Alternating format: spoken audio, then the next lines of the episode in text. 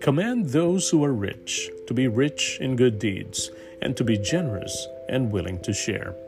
1 Timothy chapter 6 verses 17 to 18.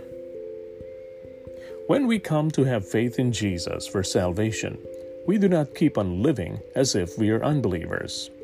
When we are born again by the work of God in us, we will change and want to live God's way.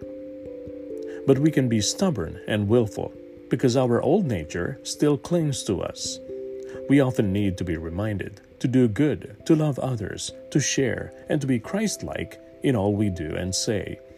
So it's important to meet together for worship and fellowship and to hear God's commands again and again. When the Apostle Paul wrote to Timothy in the letter we have read from today, Timothy was leading a newly planted church in Ephesus. Among other things, Paul told Timothy to command rich believers to do good, to be rich in good deeds, and to be generous and willing to share. In the church, there were well to do people and there were poor people, and this sometimes caused friction. The rich had to be reminded to share with others and not to look down on the poor, and the poor had to be reminded not to covet. Everyone, in fact, needed to remember not to pin their hopes on money or wealth, but to put their hope in God who provides all we truly need.